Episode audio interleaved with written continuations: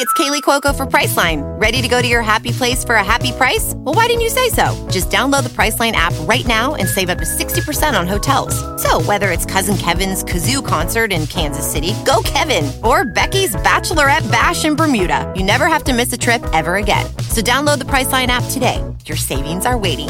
Go to your happy place for a happy price. Go to your happy price, Priceline. It is Ryan here, and I have a question for you. What do you do when you win? Like, are you a fist pumper? A woohooer, a hand clapper, a high fiver. I kind of like the high five, but if you want to hone in on those winning moves, check out Chumba Casino. At ChumbaCasino.com, choose from hundreds of social casino style games for your chance to redeem serious cash prizes. There are new game releases weekly, plus free daily bonuses. So don't wait. Start having the most fun ever at ChumbaCasino.com. No purchase necessary. Group. Void were prohibited by law. See terms and conditions. 18 plus. On July 2nd, 2008, a 53 year old woman named Carol Kennedy went out for a jog in Prescott, Arizona. Carol usually started her evenings like that, as she was a very active woman who enjoyed exercise. She returned home a little after 7 p.m. that Wednesday. After making dinner, Carol called her 83 year old mother, Ruth Kennedy, who lived in Nashville, Tennessee, to see how she was doing. Calling her mother had become a nightly tradition for Carol as she always made sure to check in with her mother and see if everything was okay since Ruth lived alone. Ruth and Carol usually talked into the night during their nightly calls. However, this particular call only lasted a few minutes before coming to an abrupt end. Confused, Ruth wondered what could have happened to Carol, and a part of her was frightened because she could have sworn she heard Carol scream out the words, oh no, before the call was disconnected. Ruth tried to call Carol numerous times after that, but her calls weren't going through. Her worry grew with every passing second, and it wasn't long before she called the Yavapai County Sheriff's Office. I was on the phone with my daughter and she screamed and said, oh no, and the phone's gone dead. Can, is there anything you can do? To, can you go check? She's out there and she screamed and said, oh no, and then the phone was dropped and I'm just at my wit's end. Now, did you call her or did she call you and, and this occurred? She called me tonight and we, she calls me every night because I'm 83 and she worries about me. Hmm And so we were we were just having our conversation, and then all of a sudden she just screamed and said, "Oh no!" And then I haven't been able to get her to answer the phone back. So I'm, you know, I'm afraid something bad's happened. Okay, Ruth. And who does your daughter live with? Uh, she's recently divorced. She's alone. What's your daughter's name? Uh, Carol Kennedy. Do you believe that there's any reason that she would be concerned if her husband, ex-husband, came back? Oh, I don't think so. Okay. No, I don't think it's that kind of a thing. You know. Okay. All right. We will send somebody out to uh, check on her, and we'll have them give you a call.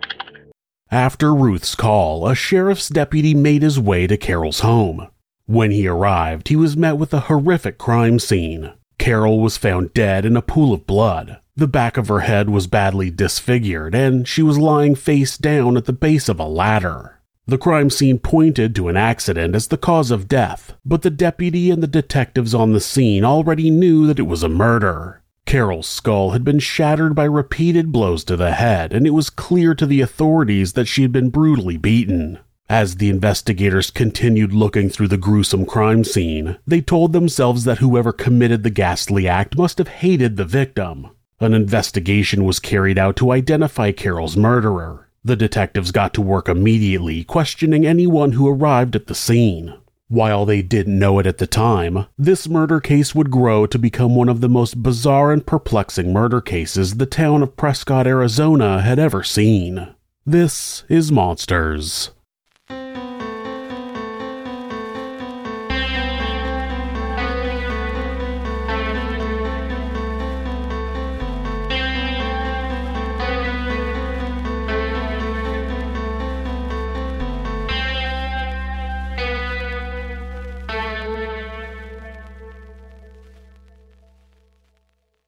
Carol Kennedy was often described as a kind hearted and loving woman by the people around her. She was born in 1955 and grew up in Nashville, Tennessee. After completing her studies, Carol got married to her partner at the time, but the couple's marriage didn't last long. Carol quickly moved on with her life after the separation, and it was during that period that she met the person she believed was her soulmate, a man named Stephen DeMocker. 28 year old Steve was a handsome and well educated man. He was born in January of 1954 to parents John and Janice DeMocker. He was the oldest of nine children and was known as a gentle and fun loving person that everyone wanted to be around. Stephen had fallen madly in love with Carol shortly after their first meeting. He had no doubts in his mind that she was the one for him, and after dating for a while, Steve asked Carol to marry him. The couple got married on October 10, 1982. Since they both shared a love of outdoors, they decided to have an outdoor wedding in Steve's parents' backyard, which overlooked Lake Ontario in Rochester, New York. It was a beautiful ceremony and the happiest day of their lives. After their wedding, Steve and Carol moved around for some time before finally settling in Prescott, Arizona.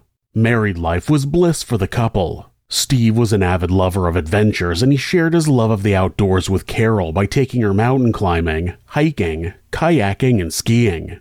Carol wasn't as fond of the outdoors as Steve was in the beginning, but she grew to love it just as much as he did and she enjoyed the adventures they had together.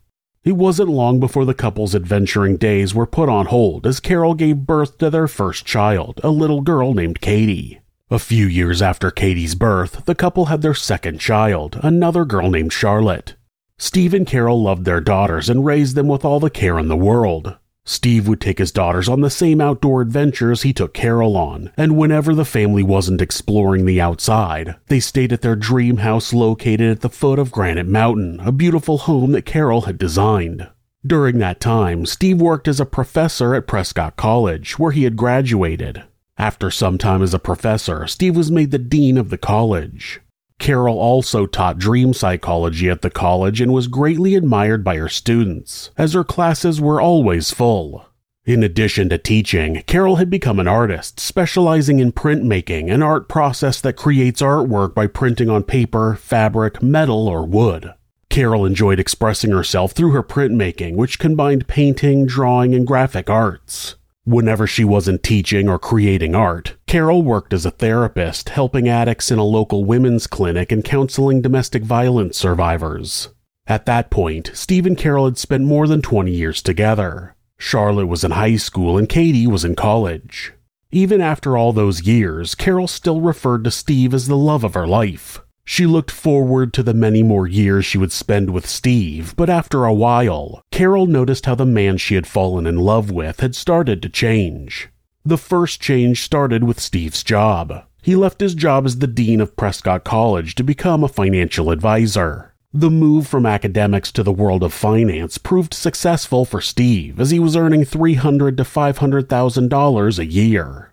For the first time in years, Carol and Steve weren't working together, and, unbeknownst to them, Steve's career change was the catalyst that would lead to disaster in their marriage. The good pay wasn't the only thing that came with Steve's job as he started having affairs with numerous women. Steve would fund the affairs with his increased pay, even putting some of his lovers up in his condo off Camelback Road in Phoenix. Steve soon became an avid cheater with over 17 different women during their marriage. Carol was a very smart woman, so it didn't take long before she found out. Things got even worse for Carol when she looked into his lovers and realized that her perfect husband had been unfaithful far before his new job. Steve had apparently been sleeping with her midwife while she was pregnant. The affairs took a huge toll on their marriage. Even with his infidelities out in the open, Steve continued to profess his undying love for Carol, and while she was hurt, Carol didn't want to throw away the 20 plus years they had spent together. Steve had promised to stop the infidelities and do everything to make it work, but as months passed, Carol realized that all of Steve's promises were false as he kept seeing other women. Carol eventually confronted Steve again and asked him to see a counselor as she believed he was a sex addict, but Steve never made it to any of the counseling sessions, claiming he didn't have time for counseling. As the months passed, the couple's marriage kept deteriorating. Carol loved Steve with all of her heart, but there was only so much she could take. She eventually had enough and asked for a separation. Steve didn't want to let Carol go as he claimed to still love her, but while he said one thing, his actions proved otherwise and he continued with the affairs. Carol had fought hard for her marriage, but she knew it was on its way to a bitter end. Their lives were moving in completely different directions, so they separated in 2005, finally getting a divorce in 2008. After the divorce, Carol left teaching to focus on her art. She used her pain from the divorce to express herself. Many of Carol's close friends noticed the change in her art style. One friend remarked, quote, It definitely showed in her artworks, especially the colors. They were much darker and much moodier. Even with the change in style, Carol continued to find success in her artwork. She got to display her beautiful paintings on an entire wall at the remarkable Van Gogh's Ear Gallery on Whiskey Row in Prescott. In addition to venting her emotions through art, Carol found another outlet where she could express herself and talk about her feelings. That outlet was a man named Jim Knapp. A little while after the divorce, Carol rented out a guest cottage that was 50 feet away from the main house to help with her expenses, and her tenant was Jim. The guest house had its own kitchen and bathroom, so there was no need for the tenant to go into the main house. Nevertheless, Carol and Jim found themselves growing closer, and they soon became friends. People described Jim as a free spirited guy from Hawaii, odd but easy to get along with. Jim was also a divorced father who had been diagnosed with skin cancer, and both Jim and Carol became each other's support during their shared difficult times. It was hard at first, but Carol was slowly getting over the divorce and finding herself after the separation. As for Steve, things were much worse. After the divorce had been settled, Steve started to face the reality of their separation. The court ordered him to pay $6,000 in monthly alimony payments, Considering his yearly income, that fee should have been easy to pay, but he was experiencing severe financial difficulties. For starters, all the money Steve had used for his affairs had come back to haunt him. Reports also stated that Steve had lost large sums of money for his clients, and his average income at the time was less than $13,000 a month. Steve had approximately $30,000 in monthly expenses, and since he couldn't meet them with his monthly salary, he started doing whatever he could to make ends meet. He borrowed money from his parents, took out lines of credit on both of his homes, spent money from retirement accounts, and used credit cards extensively. Steve had dug himself into a hole of debt that he wasn't going to be able to pay off. The economic crisis of 2008 only made matters worse, and as his debt and money problems grew, so did his frustrations and anger. On June 2, 2008, Steve vented his growing discontent and annoyance in an email to Carol. The message from Steve read, quote, It's a little exasperating to have settled on an agreement that provides for you as well as it does, and to be facing eight years of writing very large checks on the first of every month, on top of spending more years than that paying off the debt we have now left to me, only to have you continue to berate me as though you have been mistreated. I mean, you were cheating on her, Steve.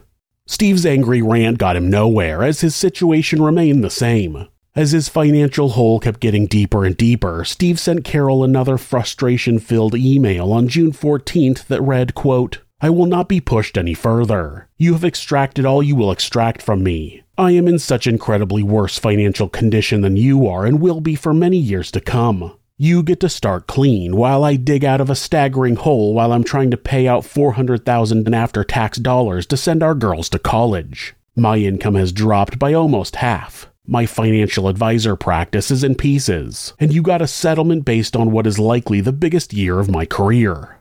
Steve sent a few more messages complaining about the same thing, but as the month of June passed by, he seemed to have calmed down and accepted his obligatory payments. He was also able to put aside his frustrations for the rest of the month so he could be cordial with Carol. As the days passed, both Carol and Steve seemed to be in a good place in their relationship. Things were going so well that the whole family got together on June 28th to see Katie off to the airport.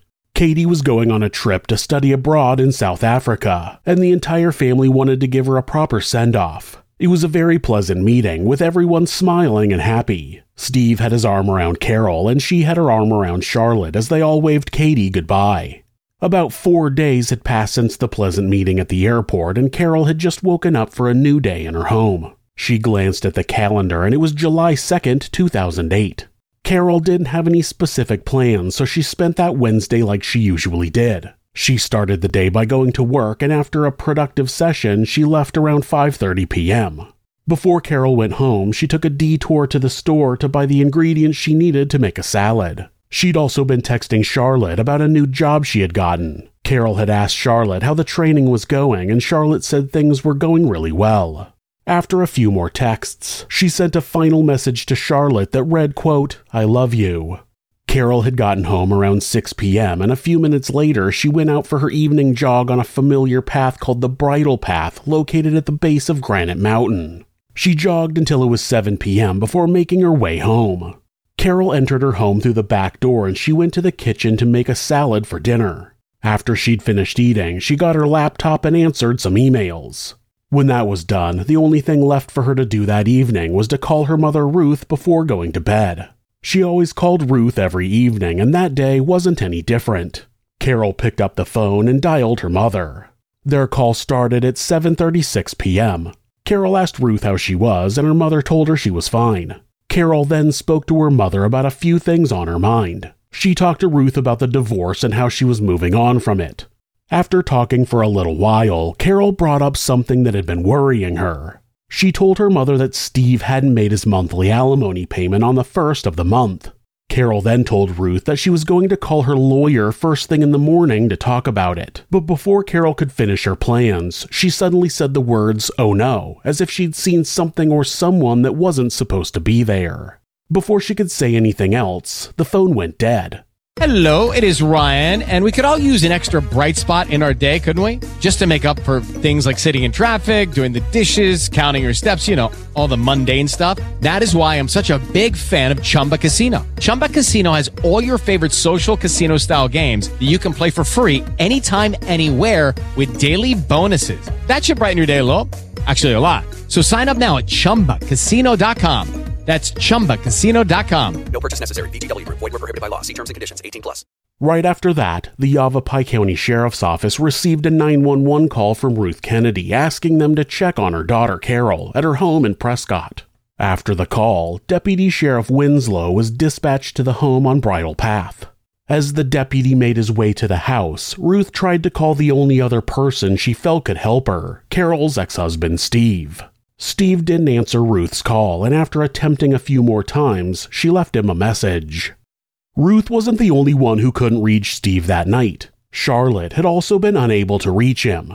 That night, Charlotte was waiting at her father's house with her boyfriend, Jacob Janisek. Jacob had been having problems with his parents, so he was living with Charlotte and her dad at the time. They were waiting for him to come home so they could have dinner, but Steve was running late.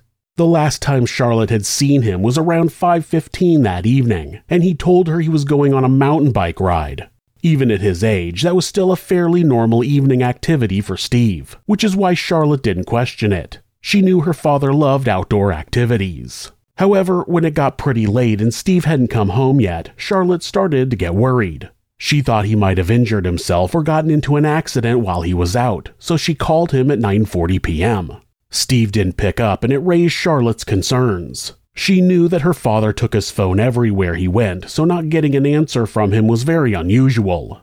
As the minutes passed by and Steve still hadn't arrived, Charlotte and Jacob decided to go to the grocery store to get some ingredients for the vegetable stir fry they had planned to make.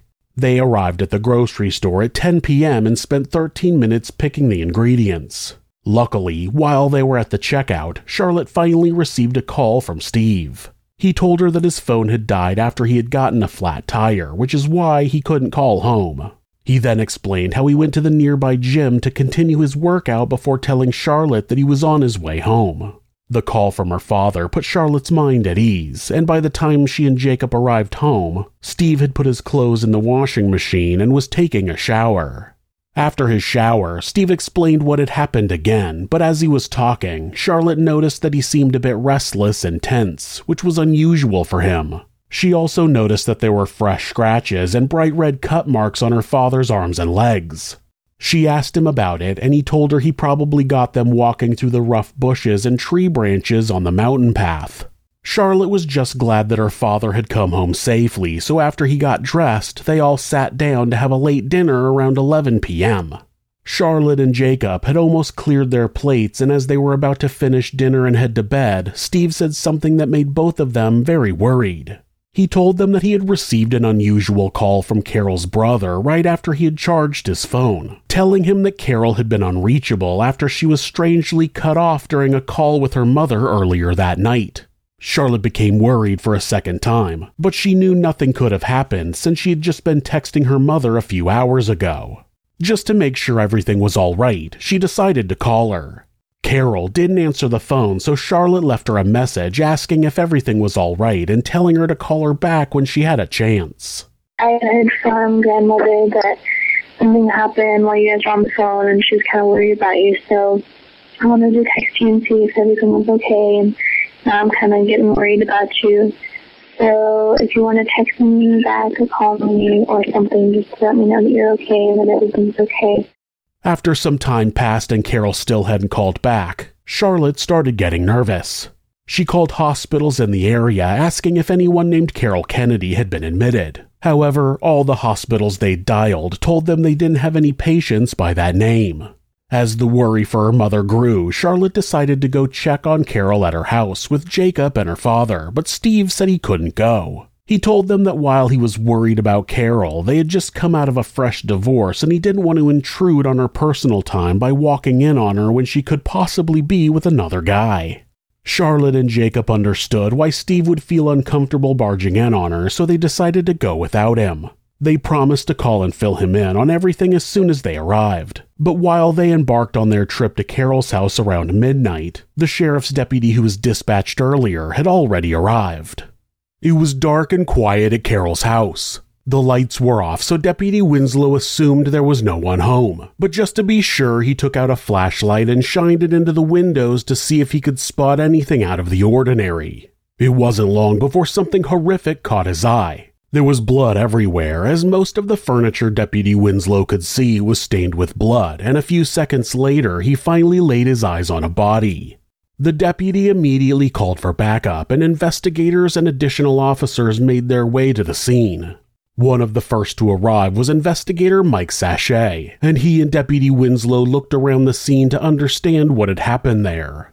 The first thing they noticed was both the ladder and the bookcase were tipped over, which pointed to falling as the reason for death. They couldn't find any signs of forced entry, so the victim must have been alone. Their initial theory was that she had fallen from the tipped ladder in the living room and hit her head on the corner of a nearby desk. It seemed like the most plausible explanation, but something about that story didn't feel right to them. It was only when they looked closer that they found out why. For starters, there were blood stains on the carpet, but none could be found on the ladder. That raised suspicion that the victim was probably moved after she started bleeding and the killer had set the ladder in place after the victim was killed. As they examined further, they also found drops of blood outside of the door, which further aligned with their theory. After they looked past the obvious, the investigators knew without a doubt that the scene had been staged. Investigators inspected Carol's body and knew that a fall couldn't have caused the trauma to the back of her head. The massive amount of splattered blood that covered Carol's body and the nearby furniture led them to believe that she was viciously beaten to death with a foreign object. What they weren't able to figure out was the object that was used to strike her. As the body was taken away by the coroner, one thing became clear to the detectives. This wasn't just a random act of violence by an unknown individual. The manner in which Carol was murdered seemed very personal because whoever did this struck her numerous times in the back of the head with a foreign object. That fact alone led them to believe that there was a deep resentment behind Carol's murder because there was absolutely no need for the excessive violence shown by the killer if the attack was carried out by a stranger.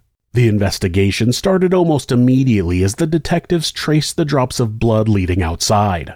It led them to a slew of tracks outside Carol's home. It was hard to pinpoint something at first, as numerous people as well as horses and other animals go through that area, but there was a specific shoe print that piqued their interest.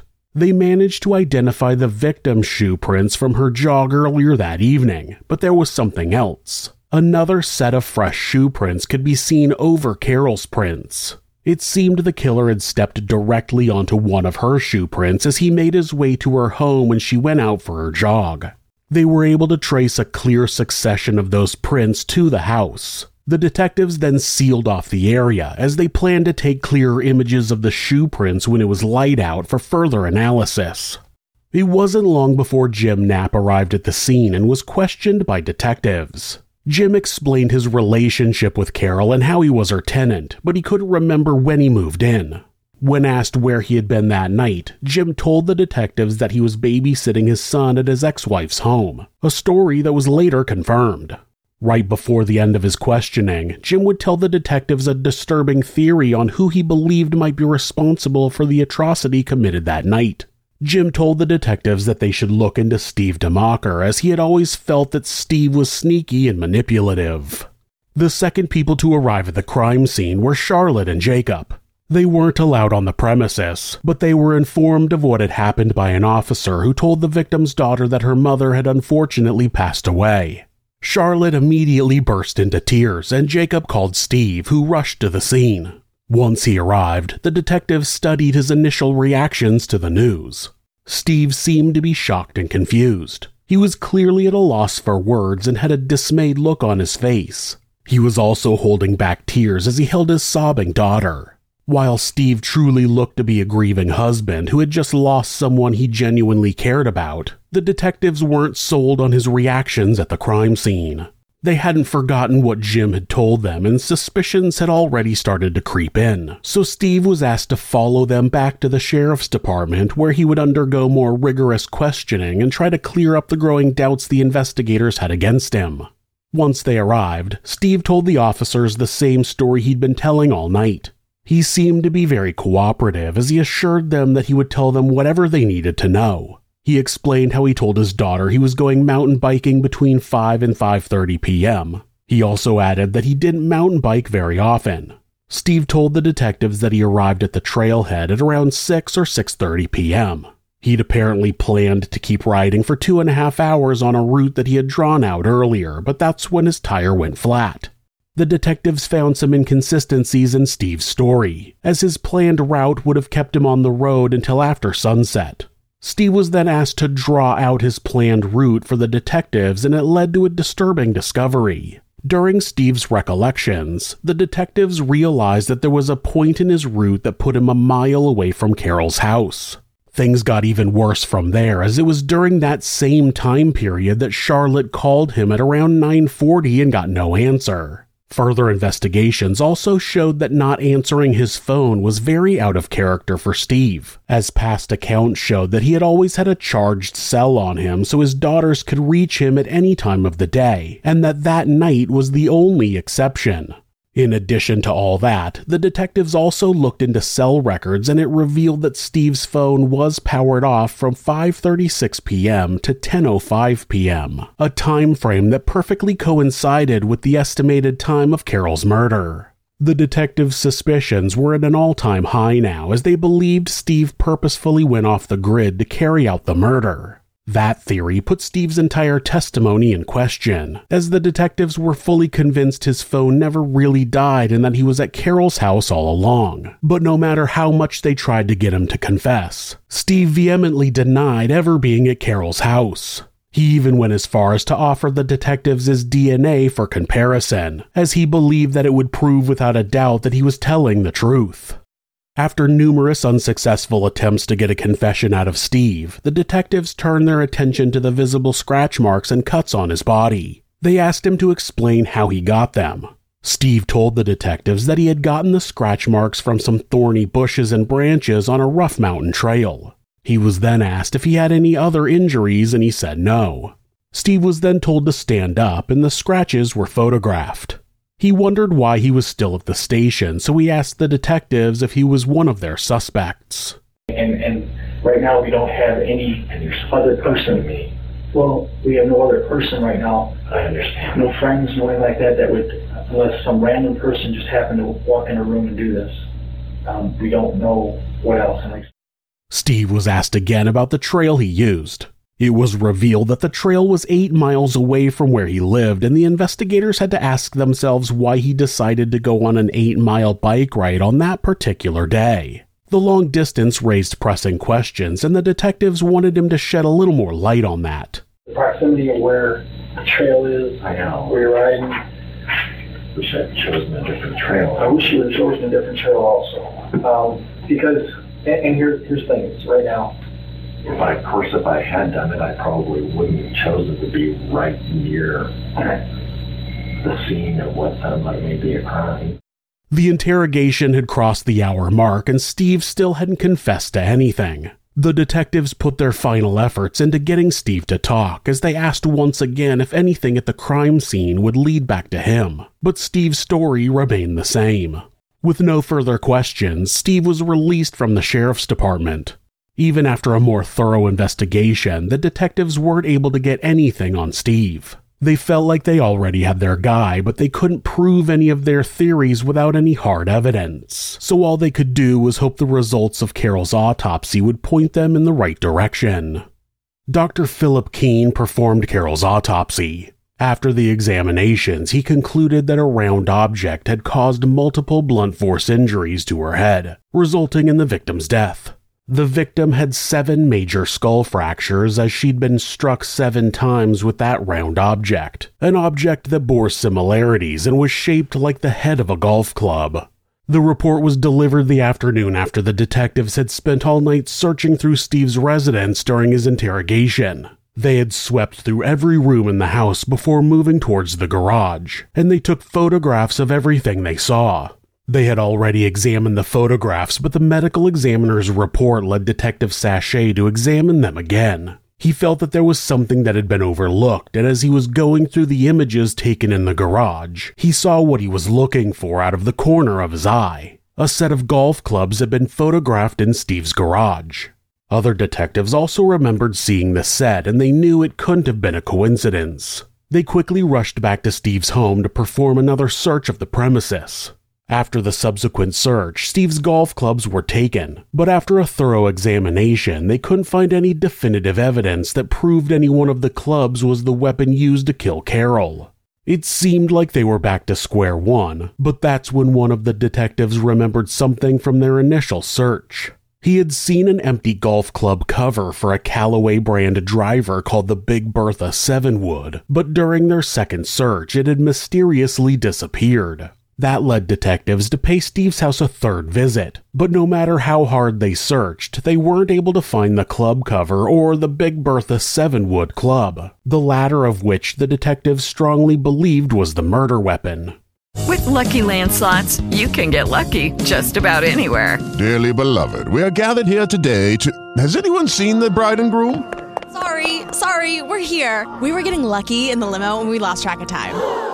No, Lucky Land Casino, with cash prizes that add up quicker than a guest registry. In that case, I pronounce you lucky. Play for free at LuckyLandSlots.com. Daily bonuses are waiting. No purchase necessary. Void where prohibited by law. 18 plus. Terms and conditions apply. See website for details.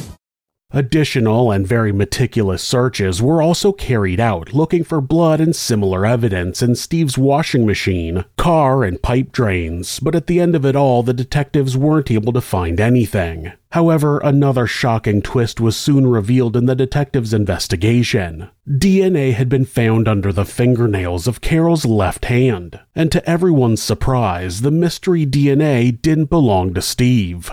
Even with the discovery of new and unidentified DNA on Carol's body, the detectives kept investigating Steve.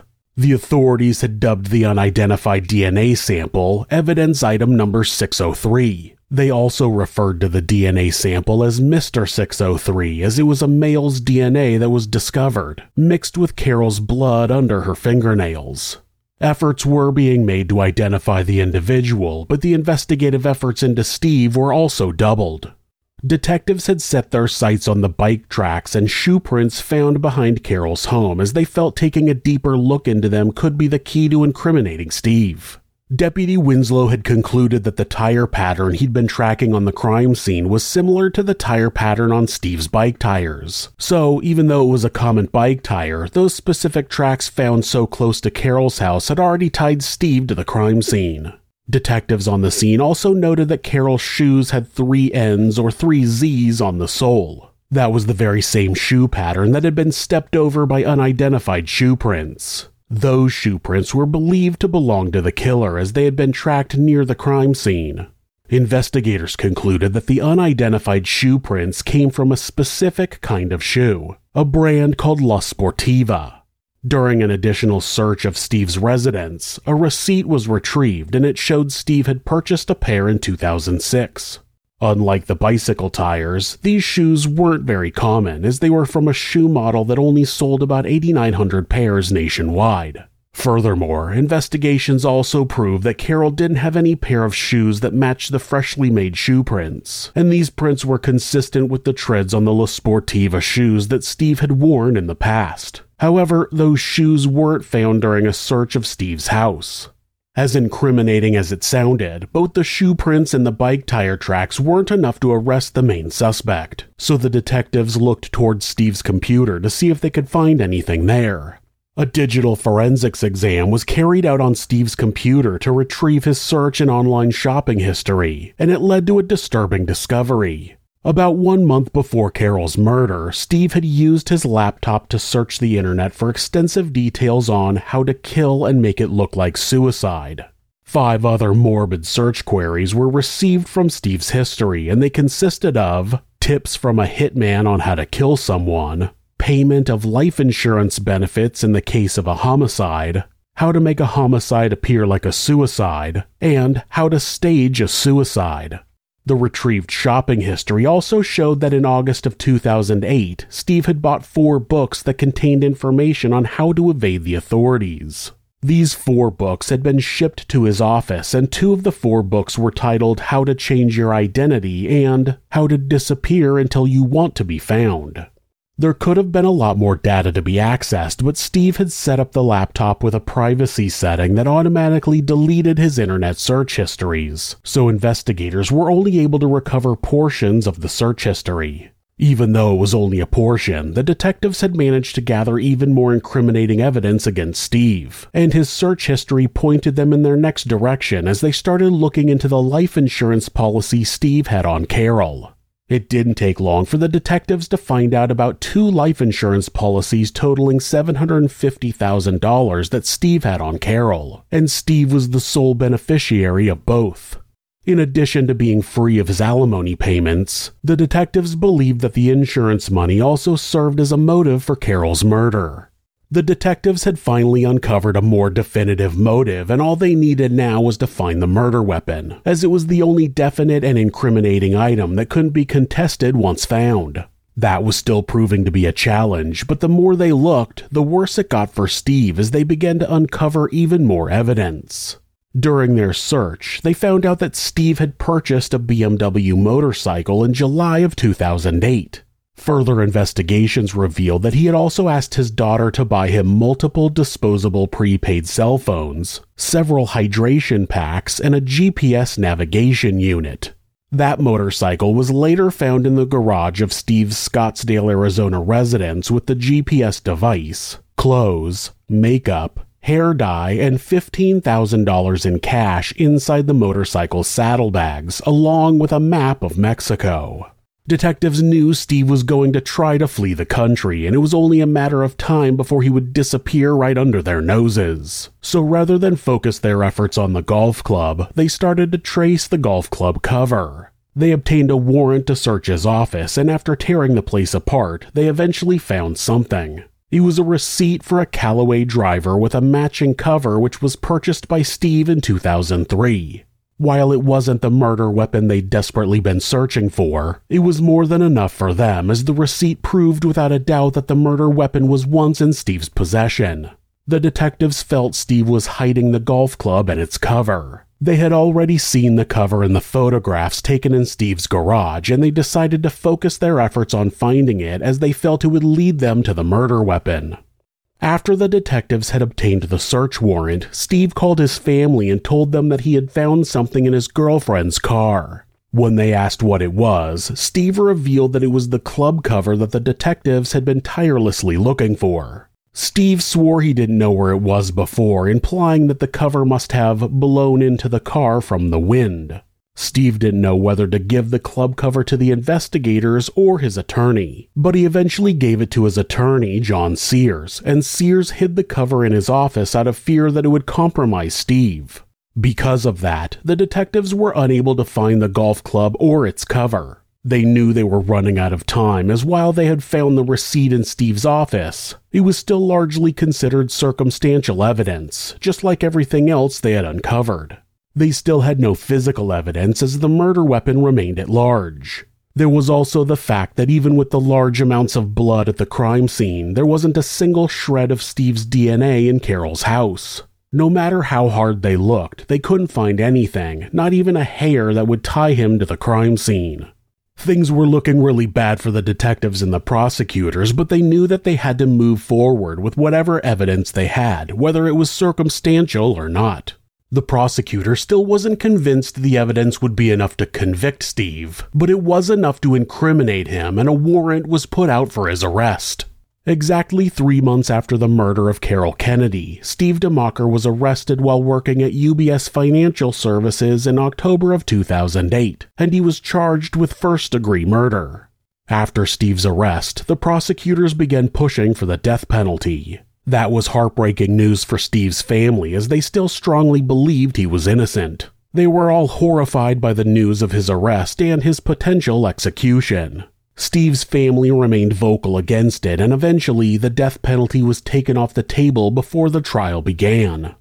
As Steve's trial date approached, the DeMockers felt the detectives had made a mistake and another person should be behind bars.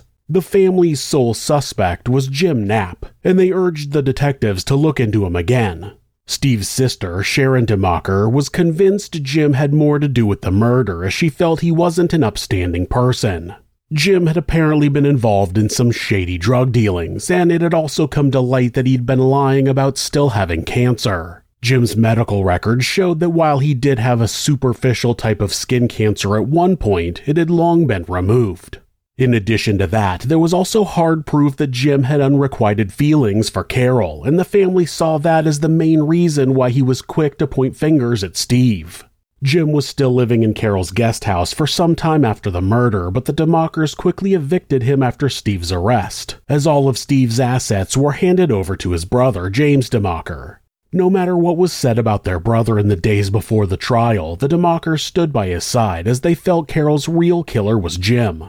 The detectives paid their theories no mind as they knew they were the words of a family in pain. However, a disturbing 911 call made to the Prescott Police Department just a few weeks later would change the minds of some detectives, as they started to wonder if there might be some truth to the DeMocker story. The news came as a shock to everyone, as just five months after Carol's murder, Jim was found dead in a shabby Prescott apartment.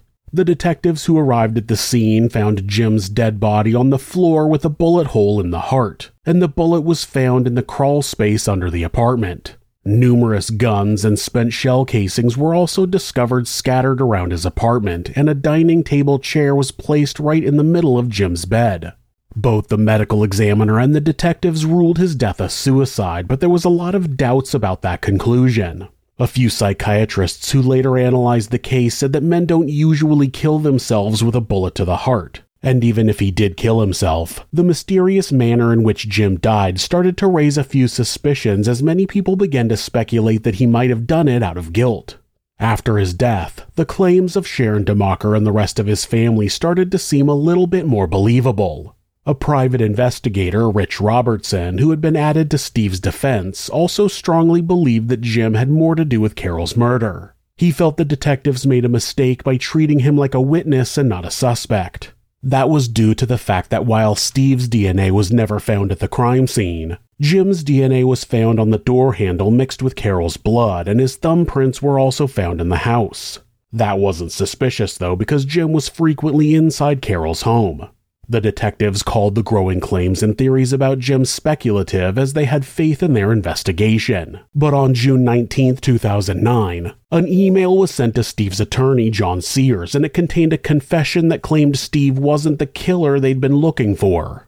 The anonymous email was sent on Friday at exactly 2:29 p.m. and it read, quote, I can't tell you who I am, but I can tell you what really happened the night Kennedy was killed. Knapp was running his mouth to Kennedy about a prescription drug deal he was in. Two men and one woman were sent to do them both. It was going to be a home invasion gone bad. Knapp and Kennedy used to drink together at night in the house. The two men would take them if they were together, and the woman would be out front. If Knapp was in his apartment, one man would take Kennedy and the woman would take Knapp, and one man would be out front. The two men thought Kennedy and Knapp were together, but when they went into the back bedroom, they were wrong. Kennedy was on the phone, not talking to Knapp. One man started to leave, but they all ran into each other in the hall outside her bedroom. She tried to run out a side door, but one man got her. She didn't stay down, and there was a fight. The second man had an axe handle he had taken from her bedroom. When it was over, he threw it over the fence. They had to leave quickly because she had been on the phone. They couldn't finish arranging the house. One man left and the other man and woman stayed, waiting for a decision about Knapp. Word came to walk away from Knapp, but they stayed, and the next night they walked back into the house and found the axe handle they'd used and got rid of it. Knapp was not killed by any of the men or the woman. This wasn't one crazed man with a golf club. The people you're looking for are major prescription drug suppliers in Phoenix connected to Mexico, Canada, and some other offshore operations. That's all I can say. The entire case had been turned upside down once again. If they were to believe the sender of the email, Jim's affiliation with a pharmaceutical drug gang in Phoenix might have caused Carol's death. The detectives had already confirmed Jim's participation in selling pharmaceuticals for the gang, and it started raising other questions and theories that, just like Carol, the gang might have been the ones who killed him too and staged his death as a suicide. A few investigators also supported that theory as they believed that the crime scene at Jim's apartment had been staged. The email was later shown to Steve at Camp Verde jail, and with a shocked look on his face, Steve claimed to have heard the exact same story a month earlier through the vents in his prison cell. Steve said he didn't know the person's identity, but the statements made by the mystery person were similar to the statements made in the email. Steve got emotional and broke into tears as he told his attorneys that he was relieved to know what really happened to Carol. With every passing day, the rumors and theories surrounding Jim began to grow, and the one man who could have cleared the air was already dead. In addition to all that was going on, private investigator Rich Robertson also reminded detectives of Mr. 603, another loose end that still needed to be solved. All that only increased the DeMockers' belief in Steve's innocence. But regardless of the new discoveries, both the prosecutors and the detectives knew they had jailed the right man, and Steve's trial finally began in the summer of 2010. After numerous legal delays, Steve's murder trial finally commenced at the Yavapai County courtroom in downtown Prescott.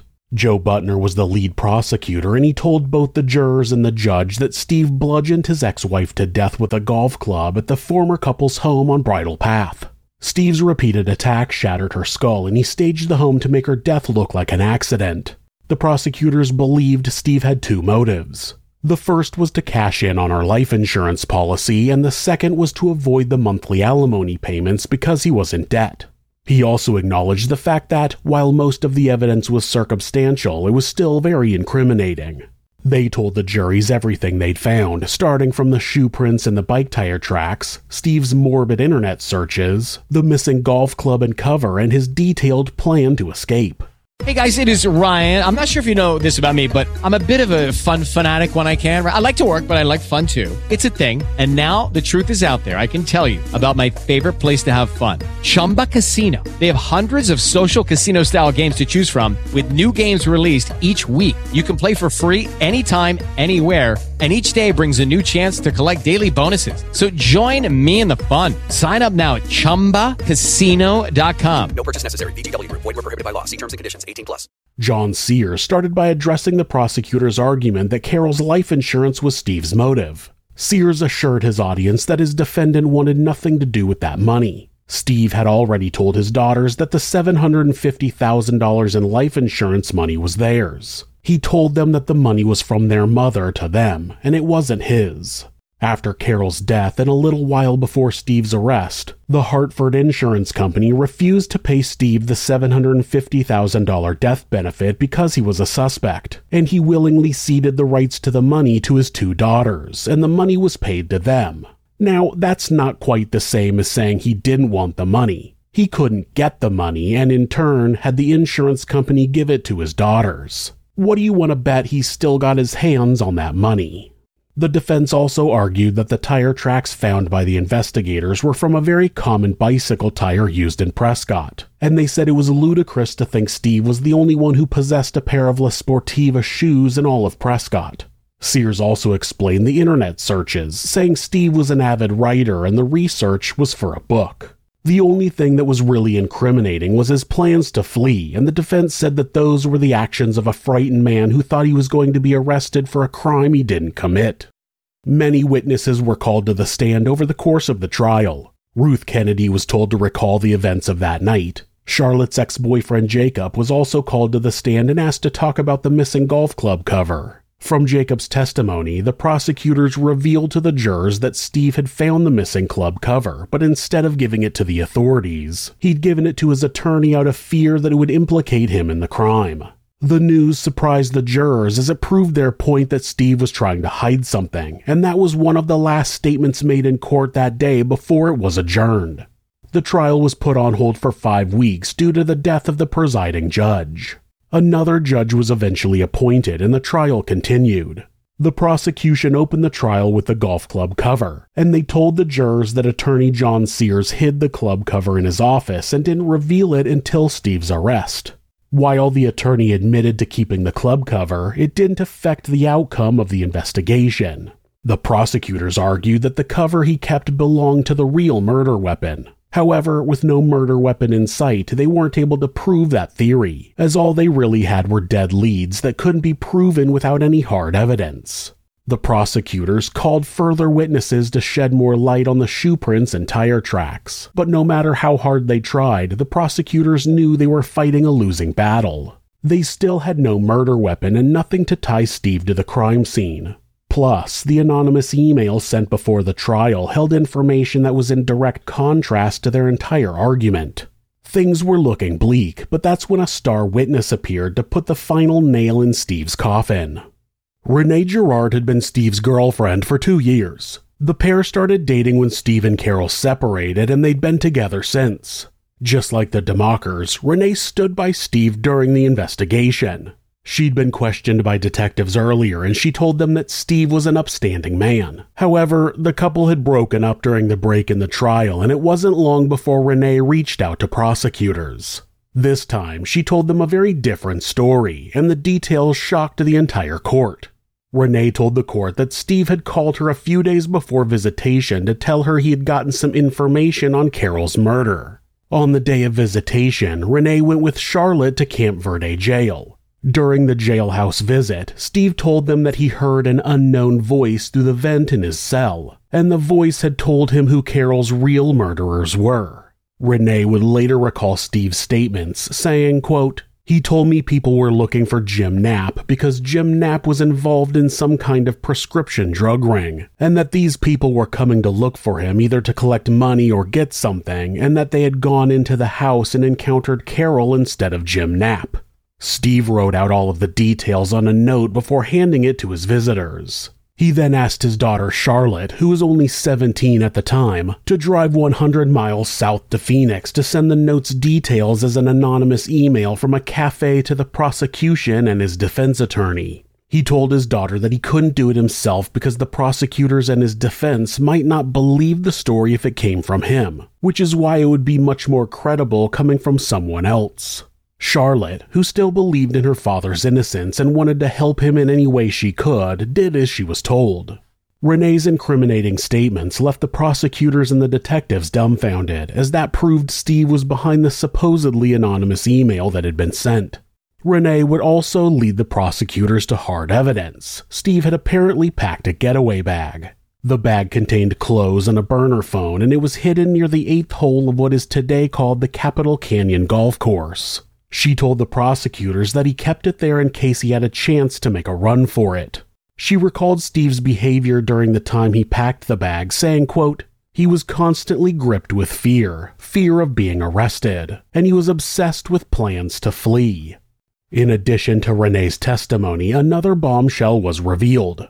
The detectives had been investigating the insurance money trail that both Steve and his defense had boldly claimed was given to his daughters because he wanted nothing to do with it. But detectives had found out through a phone call Steve made in jail that while the money was indeed paid to Katie and Charlotte, it was immediately transferred into numerous accounts, including wire transfers to Steve's parents' account. They then sent those funds to James DeMocker, who transferred it all to Steve's defense team. The phone call between Steve and Katie was one of the crucial pieces of evidence used to uncover Steve's scheme, and Katie, who wanted to keep a part of it for Charlotte's college, was recorded arguing with Steve, who wanted to put all of the funds into his defense. I need to be sure that I can make sure that Charlotte goes to college. I understand your concern, but that that is what that is unfortunately at this point. That has to be down the scale of priorities below bond first, defense second. The amount of money that I was am planning on setting aside for Charlotte is not going to significantly impede upon any of that. Sweetie, uh, let, let me be as direct as I can, and I don't want to get into a fight, but I want to make sure we're clear with each other. The only reason that it is even coming under we, we need to be certain that there is nothing you know it, the worst case scenario wouldn't occur until after uh, that money is spent. And we we may need we may need very little of it if things go the way we're trying to make them go here. But we may need every penny of it for defense and I need to make certain that you understand that there will be no impediment to that if that's what we need. And I need to make sure you understand that I am trying to take care of my little sister. I understand that you're trying to do that, but we're going to get an acquittal here. And if we don't. You don't know that. I'm really sorry to be that harsh, okay? But, like, I and of course that is the most likely outcome, and of course is 99% sure that that's going to happen, and that's what we all want, and that's what it is. We will spend every little bit that we can doing, and and time, energy, resources, whatever. Of course, that's what we all want. But you cannot say beyond a shadow of a doubt that that is what is going to happen. No, that's absolutely right. Let me correct myself. His daughter's education was a lower priority than his own legal defense. What an asshole. The incriminating evidence left Sears and the rest of Steve's defense with no other option but to withdraw from the case. And on November 12, 2010, the judge declared a mistrial. Steve's stupid mistake cost him an additional three years behind bars before his trial was finally put back in court. He had no money left after illegally using Carol's entire life insurance money to fund his previous defense, and with no money to pay a new attorney, his only option was the court appointed public defender. Craig Williams and Greg Parzych were the ones appointed to try to pick up the pieces of Steve's case. It was hard, as Steve had not only fooled his own defense with the anonymous email, but he'd also lied to his family and involved his youngest daughter, who was still a minor at the time. The prosecutors came into the new trial guns blazing as they were not only charging Steve with murder, they were also charging him with fraud, burglary, and manufactured fictitious evidence. It wasn't looking good for Steve's defense, but they had one last card to play, and that was Mr. 603. During the three year long wait, the state finally determined the identity of the DNA, and it belonged to a deceased 68 year old man named Ronald Berman.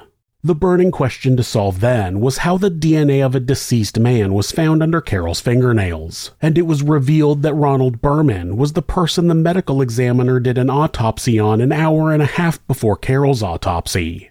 Due to that, the defense doubled down on the incompetence of the medical examiner who hadn't properly cleaned his tools and carried over DNA from a corpse to Carol's body. The medical examiner was also accused of transporting the victim's corpse in the bed of his pickup truck and sending Carol's severed head to one lab for analysis and her torso to another lab because the technology in his lab was bad. They also criticized the sheriff's department, saying they had badly compromised the crime scene by not preserving it and not properly sealing the entire area off from the outside.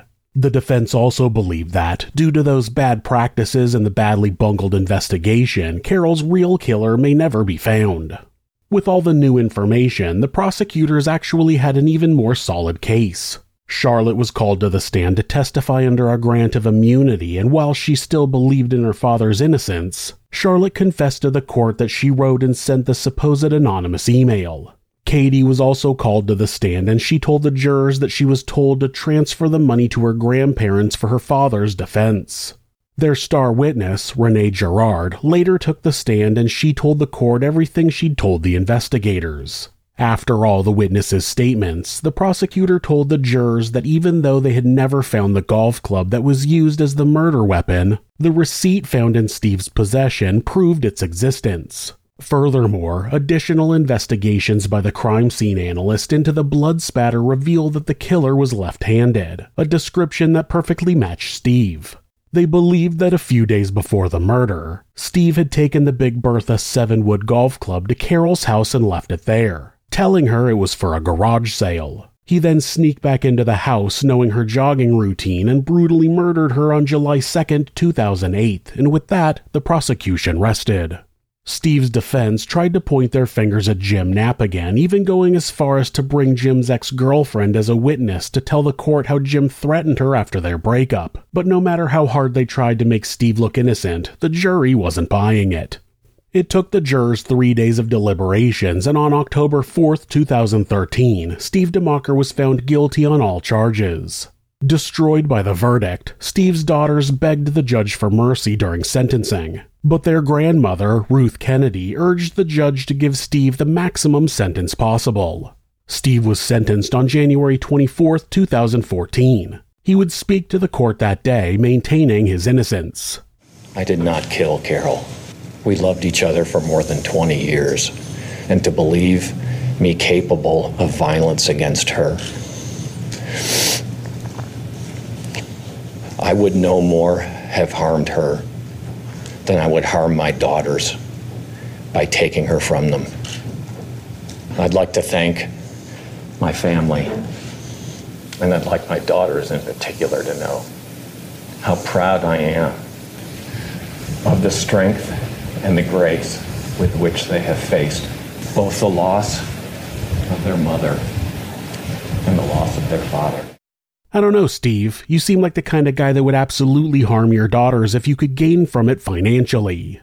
Katie and Charlotte also gave emotional statements begging the judge once again for leniency. The judge passed down Steve's sentence, saying, quote, The thing I can't get by is this horrific crime scene. I saw these pictures and I don't know if I'm ever going to be able to erase these from my mind. This was a premeditated murder. It was a brutal murder, and from all appearances, the motive was money. So, on count one, murder in the first degree, the sentence I'm going to impose is natural life in prison. Steve DeMocker was sentenced to life in prison without the possibility of parole plus 10 years. Steve, who is now 69 years old, is currently living out his sentence at the Arizona State Prison Complex and he'll remain there for the rest of his days. He killed his ex wife, the mother of his children, for money. If he's not a monster, I don't know who is. If you're the victim of domestic abuse, please reach out to someone for help. Please talk to your local shelter or call the National Domestic Abuse Hotline at 1 800 799 SAFE. That's 1 800 799 7233. Or you can go to thehotline.org to chat with someone online. This website is set up so that, at any time, hitting the escape key twice will take you to a Google search page. That way, if your abuser is nearby, you won't get caught seeking help. If you're having feelings of harming yourself or someone else, or even just need someone to talk to, please contact your local mental health facility. Call 911 or call the National Suicide Prevention Hotline by simply dialing 988 in the United States. They're available 24 hours a day, 7 days a week, and will talk to you about any mental health issue you may be facing. If you are a member of the LGBTQ community and suffering from discrimination, depression, or are in need of any support, please contact the LGBT National Hotline at 1 888 843 4564 or go to lgbthotline.org. Thanks so much for letting me tell you this story. If you enjoyed it, subscribe on whatever platform you're on, hit like, rate us, or leave us a comment. You can check out our other show, Somewhere Sinister, on YouTube or anywhere you listen to podcasts. If you'd like to support the show, check out our merchandise at thisismonsters.com. The link is in the description. Thanks again and be safe. With the Lucky Land slots, you can get lucky just about anywhere. This is your captain speaking. Uh, we've got clear runway and the weather's fine, but we're just going to circle up here a while and uh, get lucky. No, no, nothing like that. It's just these cash prizes add up quick. So I suggest you sit back, keep your tray table upright, and start getting lucky. Play for free at LuckyLandSlots.com. Are you feeling lucky? No purchase necessary. Void where prohibited by law. 18 plus terms and conditions apply. See website for details.